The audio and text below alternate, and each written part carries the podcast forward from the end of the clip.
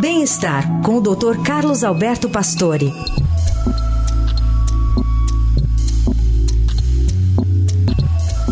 Tudo bem, doutor Pastore? Bom dia. Bom dia, Carol. Bom dia, Heisen. Bom dia. Bom dia, ouvintes.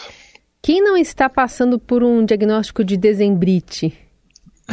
Olha, final de ano é difícil, é a pessoa duro, enlouquece. Né? Olha, enlouquece, é incrível, em todas as áreas, eu não poupa ninguém, não.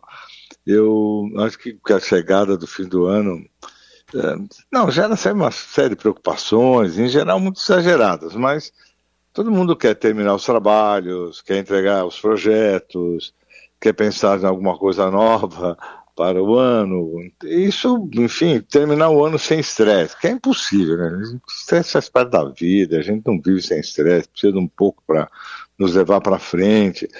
Não viver estressado, mas ter um pouco desse estímulo. E o final do ano é um pouco isso mesmo, né? Mas o pessoal fica um pouco realmente ansioso e fica mais estressado, eh, e a gente entende isso que no dia a dia, mas isso exacerba no final do ano.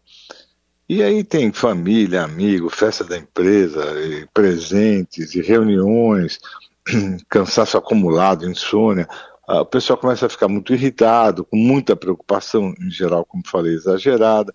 Até trânsito, loja, tudo traz aí um, uma tensão muito grande, que eu acho que é o caldo de cultura para essa dezembrite que a gente brinca, que é uma reação a tudo que passamos do ano, desejos, tentativa de mudar algumas coisas de promessa.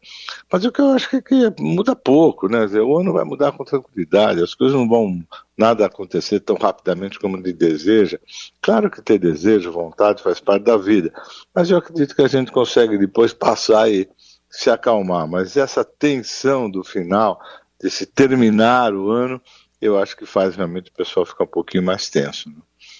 É, talvez não dê mais tempo para esse ano, mas vale antecipar alguma coisa ou, ou é só antecipar o problema para o ano que vem? Por exemplo, eu já vejo panetone no supermercado em setembro, já fico ali aflito, né?